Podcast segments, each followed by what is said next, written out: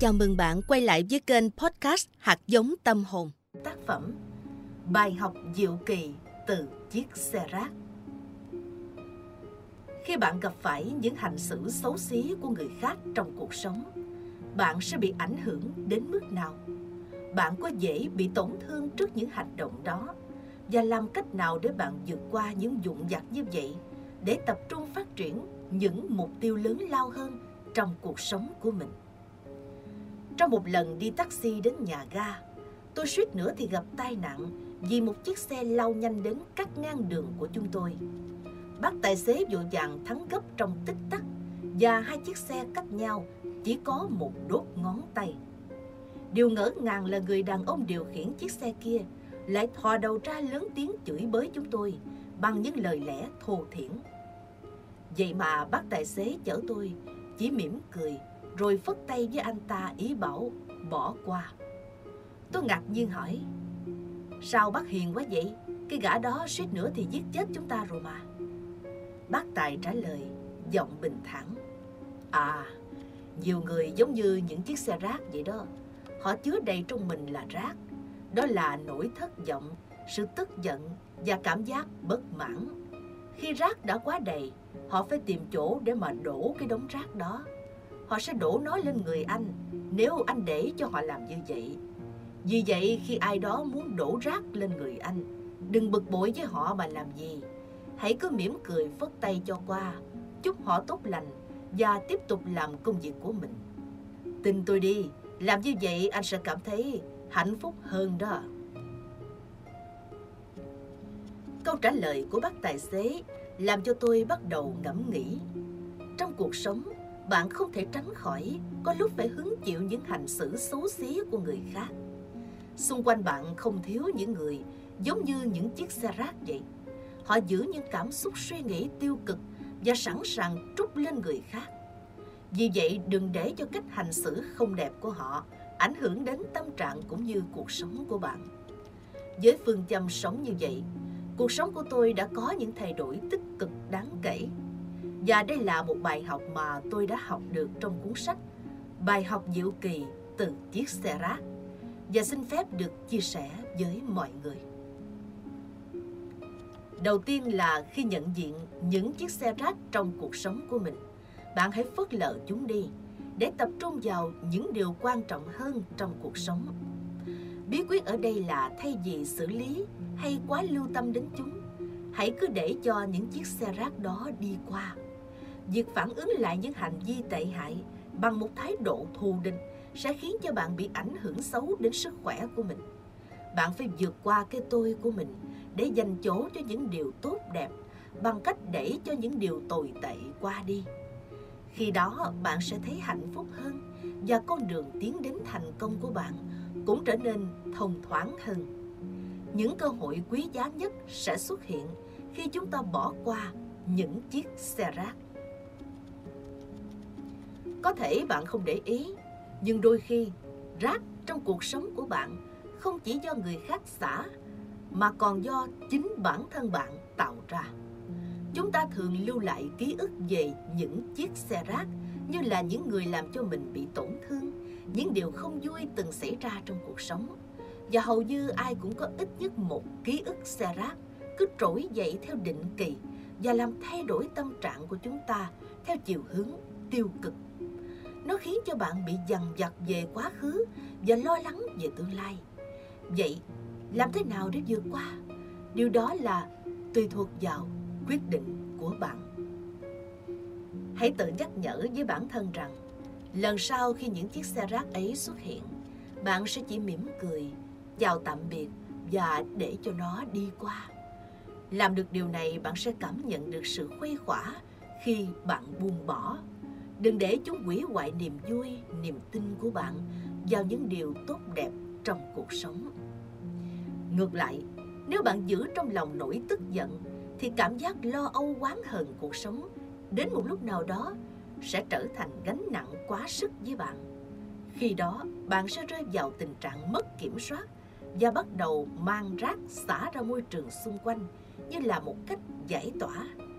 Và trong vô thức, bạn đã tự biến mình thành một chiếc xe rác khác. Thông điệp này là một hồi chuông cảnh tỉnh cho tất cả mọi người. Chúng ta đều có thể trở thành xe rác vào ngay lúc này hoặc là lúc khác nếu chúng ta không biết buông bỏ. Tuy nhiên luyện tập một cách kiên trì sẽ mang đến cho bản thân bạn những thay đổi bất ngờ. Thế nhưng, còn những người xung quanh thì sao? Có thể họ cũng chưa nhận ra họ đang là một chiếc xe rác và đang xả rác vào mọi người vì những tiêu cực của bản thân họ. Hãy giúp đỡ họ. Họ có thể là cha mẹ, vợ chồng, bạn cùng phòng, họ hàng, sếp, khách hàng và đồng nghiệp, vân vân. Họ thường để cho cơn giận, cảm giác bực bội lấn át khả năng nhìn thấy những điều tốt đẹp đang diễn ra xung quanh mình. Khi đối diện với cách hành xử tiêu cực từ những người thân thiết, bạn sẽ thấy chỉ mỉm cười và phất tay cho qua. Như vậy thôi thì vẫn chưa đủ đâu. Hãy nhớ là ai cũng có những điểm tốt đẹp và họ cũng thế. Nhiệm vụ của chúng ta là tìm kiếm và công nhận những phẩm chất ấy của họ. Hãy bày tỏ sự quan tâm chân thành bạn dành cho họ và cho họ biết họ có ý nghĩa như thế nào đối với bạn. Điều này sẽ giúp bạn xây dựng được các mối quan hệ lành mạnh, thân thiết trong công việc cũng như là trong gia đình. Thêm một điều nữa, mỗi khi trở thành xe rác, bạn tạo ra năng lượng tiêu cực duy trì cái vòng tròn rác rưởi. Rồi trong cái vòng tròn ấy, bạn phải hướng rác của hàng triệu người khác xả vào vì bạn và họ đã được kết nối với nhau thông qua cảm xúc tiêu cực.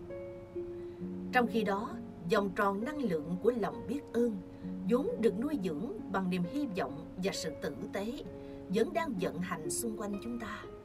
Và khi một số người mắc kẹt trong cái vòng tròn rác rưởi thì bạn hoàn toàn có thể chọn sống trong vòng tròn biết ơn bằng cách chủ động tìm kiếm những điều tốt đẹp nhất ở bản thân mình và cả ở người khác.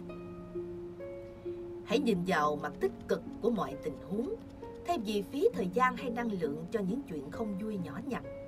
Khi bạn hướng đến những điều tốt đẹp trong cuộc sống, biết bày tỏ lòng biết ơn, có niềm tin và trái tim nhân hậu, và khi bạn chia sẻ thái độ sống lạc quan với người khác, bạn đang cho đi và nhận về một năng lượng nhất định. Hãy lan tỏa lòng biết ơn thay vì phát tán những cảm xúc tiêu cực. Như vậy thì cuộc sống của bạn lẫn những người xung quanh bạn sẽ hạnh phúc hơn.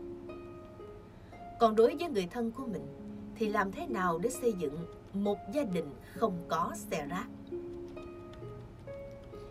Khi cả gia đình tập trung vào việc khơi gợi những điều tốt đẹp nhất ở mỗi người, chúc mừng thành công của nhau và luôn yêu thương nhau, thì mọi người không còn lý do gì để mà hành xử như một chiếc xe rác Tuy nhiên để làm được điều đó thì họ cần tự nhận thức được vấn đề của mình và giải quyết nó.